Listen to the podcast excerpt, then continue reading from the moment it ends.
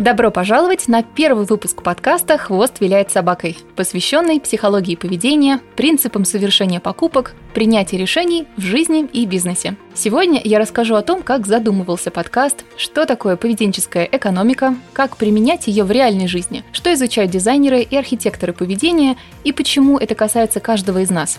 Неважно, работаете ли вы в маркетинге, есть ли у вас свой бизнес, или вы просто хотите чуточку лучше понимать, как работает ваш мозг. Вы готовы? Поехали! Вы слушаете подкаст «Хвост виляет собакой».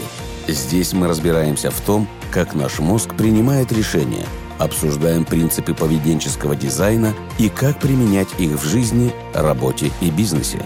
Ведущая подкаста Александра Оленина.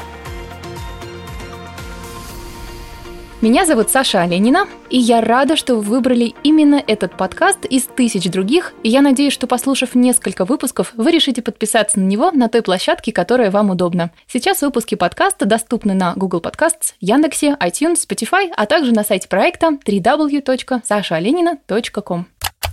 Начну первый выпуск с короткого рассказа обо мне и почему я решила начать этот подкаст. На момент выхода этого выпуска я дописываю кандидатскую диссертацию в области управления высшим образованием в University College London в Лондоне, где я занимаюсь изучением вопросов применения поведенческой экономики в маркетинге высшего образования и рекрутинга иностранных студентов. Я также преподаю в бизнес-школе университета Гринвича в Лондоне. Это то, что касается моей академической стороны. Если постараться вкратце рассказывать мою профессиональную историю, то последние 10 лет я предприниматель и основатель нескольких компаний в области международного образования. Мой текущий проект «Стадика» — это поисковик образовательных программ и вузов за рубежом и крупнейшие в Рунете медиа по учебе за границей. В будущих эпизодах подкаста я буду делиться историями крупных компаний, а также тем, что мы пробовали в бизнесе и как на это отреагировали наши пользователи. Мне лично очень интересна тема подкаста, и я буду стараться делать ее максимально доступной для широкой аудитории. Я по максимуму адаптирую материал, чтобы не мучить вас лишний раз процентами, статистическими тестами, корреляциями и прочими академическими вещами, при этом стараясь не уплощать ключевые понятия и принципы. Моей личной победой в этом подкаст-эксперименте будет то, что больше интересующихся людей, предпринимателей, маркетологов, молодых ученых, практиков захотят подробнее узнать о том, как мы мыслим, принимаем решения, где мы можем совершить ошибки и как, если не избежать их полностью, то хотя бы минимизировать. А бизнесом лучше понимать психологию своих потребителей, огромное число факторов, которые влияют на процесс покупки, роль цен, позиционирование сервисов и товаров, способах декомпиляции Customer Journey на отрезки и определение ошибок, которые совершают пользователи, а также как их предвосхитить и продумать интервенции, которые можно использовать, чтобы помочь нашим клиентам пройти весь путь. Я работаю над выпусками на выходных и планирую выпускать их каждый вторник. Сделаю такое громкое заявление. Wow! Здесь я могла бы сказать, что публично обещав сделать выпуски каждую неделю, я тем самым повышаю вероятность выполнять данное обещание, так как на меня давит груз публичной ответственности. Обещала и не сделала. Ну как так-то? Однако давайте сразу развеем этот миф. Вопреки частому представлению о том, что наши публичные признания или заявления о том, что мы что-то сделаем, увеличивают вероятность соблюдения обещанного под грузом морального долга, на самом деле опровергаются учеными. В исследованиях Гольдвицера, который изучал этот феномен, 49 студентов-медиков немецкого вуза поделили на две группы и попросили расписать свои учебные цели. Кто-то написал, что будет ответственно относиться к сдаче работ в срок, читать больше научных статей, изучать новые статистические инструменты и так далее. Цели одной группы были затем зачитаны авторами эксперимента вслух при всей группе, а записи участников второй группы были как бы «утеряны» в кавычках. Спустя неделю студентам разослали опросник с просьбой указать, в какие дни они занимались реализацией поставленных целей. И выяснилось, что те студенты, которые слышали о своих целях, зачитанных прилюдно, достигали их с куда меньшей эффективностью, чем те, чьи ответы были потеряны. Этот эксперимент повторялся на нескольких группах студентов с похожим результатом.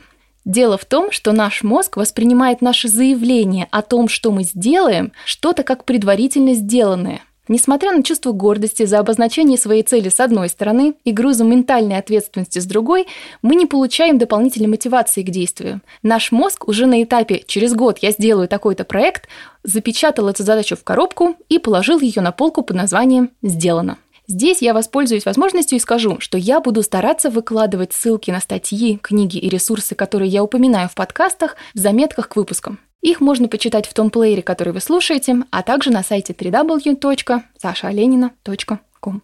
Как говорит Алексей Пивоваров, у вас мало времени, и мы вас это ценим. Так вот, возвращаясь к идее, почему не стоит заявлять прилюдно о своих планах. Одно из когнитивных искажений, которым оперирует поведенческая экономика – completion bias. Я бы перевела его как иллюзия завершенности дела. Наш мозг хочет не сколько закончить дело, которое мы запланировали, он хочет получить удовольствие, которое приносит с собой завершение какой-то задачи или проекта. Поэтому на этапе, когда вы заявляете о том, что вы, например, хотите написать статью для Forbes, ваш мозг уже представил, как текст появился на сайте, вам пишут восторженные возгласы, говорят «да», получил свою порцию дофамина, и все. На этом ваши пути расходятся.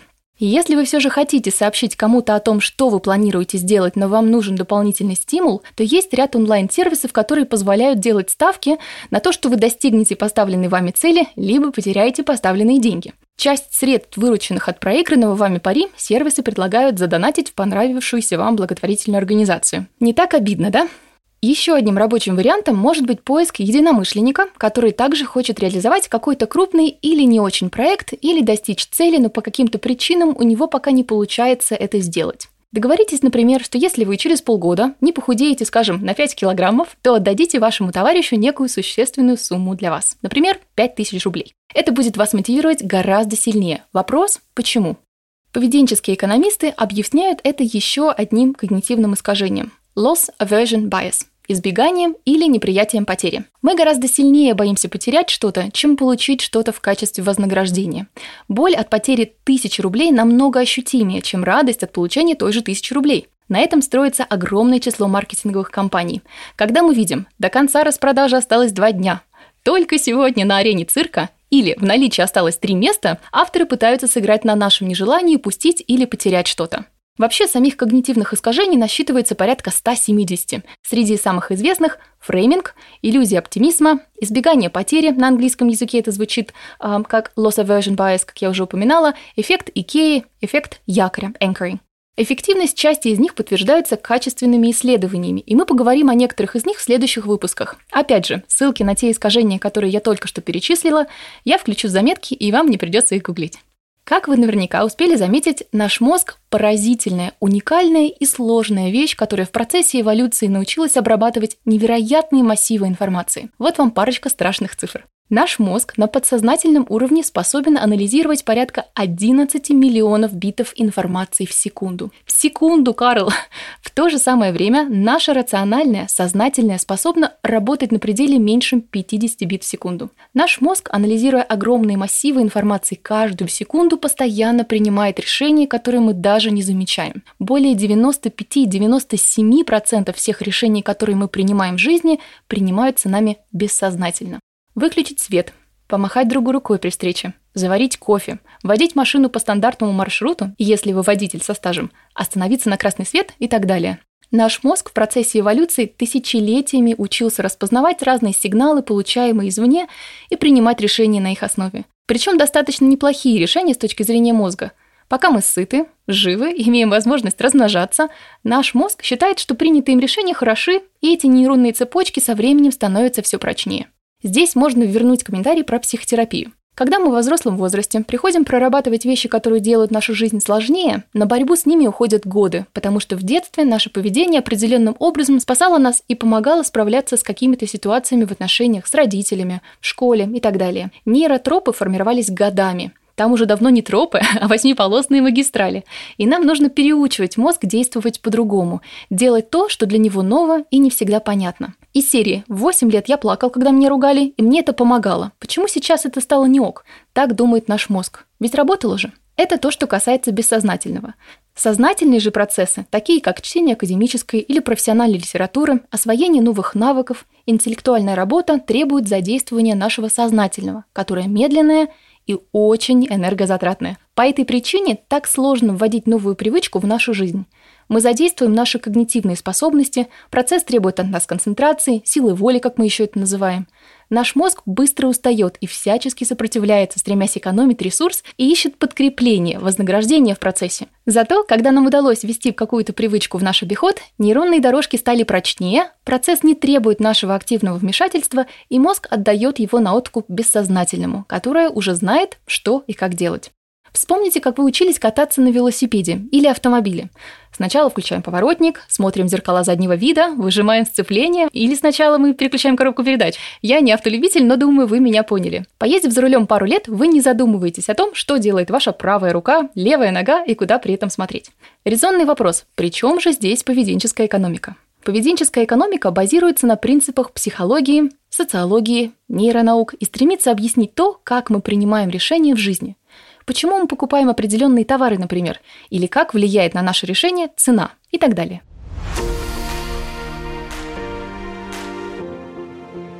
Поведенческая экономика, behavioral economics, звучит в английском языке, берет свое начало в 50-х годах в США, когда американский экономист и когнитивный психолог Герберт Займан присматривался к возможности сблизить экономику и психологию, чтобы объяснить некоторые решения, которые принимают люди. В частности, он писал, что в реальности у людей нет энергии и ресурсов на то, чтобы оптимизировать свой выбор. Классические же экономисты придерживались и до сих пор являются адептами подхода, что люди по своей природе рациональны. Они принимают максимально выгодные и обоснованные с точки зрения экономики решения, стремясь максимизировать свою выгоду. В 1974 году Канеман и Тверски публикуют ряд статей, подтверждающих, что люди ведут себя нерационально в условиях неопределенности. Они берут кредиты, которые они не могут погасить, покупки, которые в долгосрочной перспективе им не нужны, не откладывают деньги на пенсию и так далее. В общем, делают все то, от чего полностью рациональных индивидов волосы бы встали дыбом.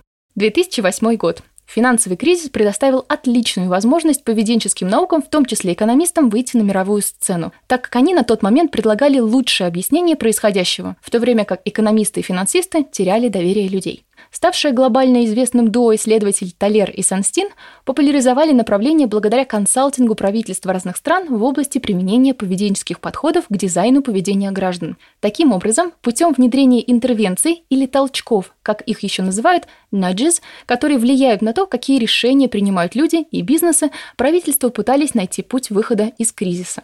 Поведенческая экономика и ее принципы становились все более популярными во многих странах и начали создаваться поведенческие юниты. В английском варианте это звучит как nudge or behavioral units. Сейчас же они существуют в десятках стран мира, в Великобритании, в Канаде, в Израиле, Австралии, Нидерландах, Индии, Перу и ряде других стран.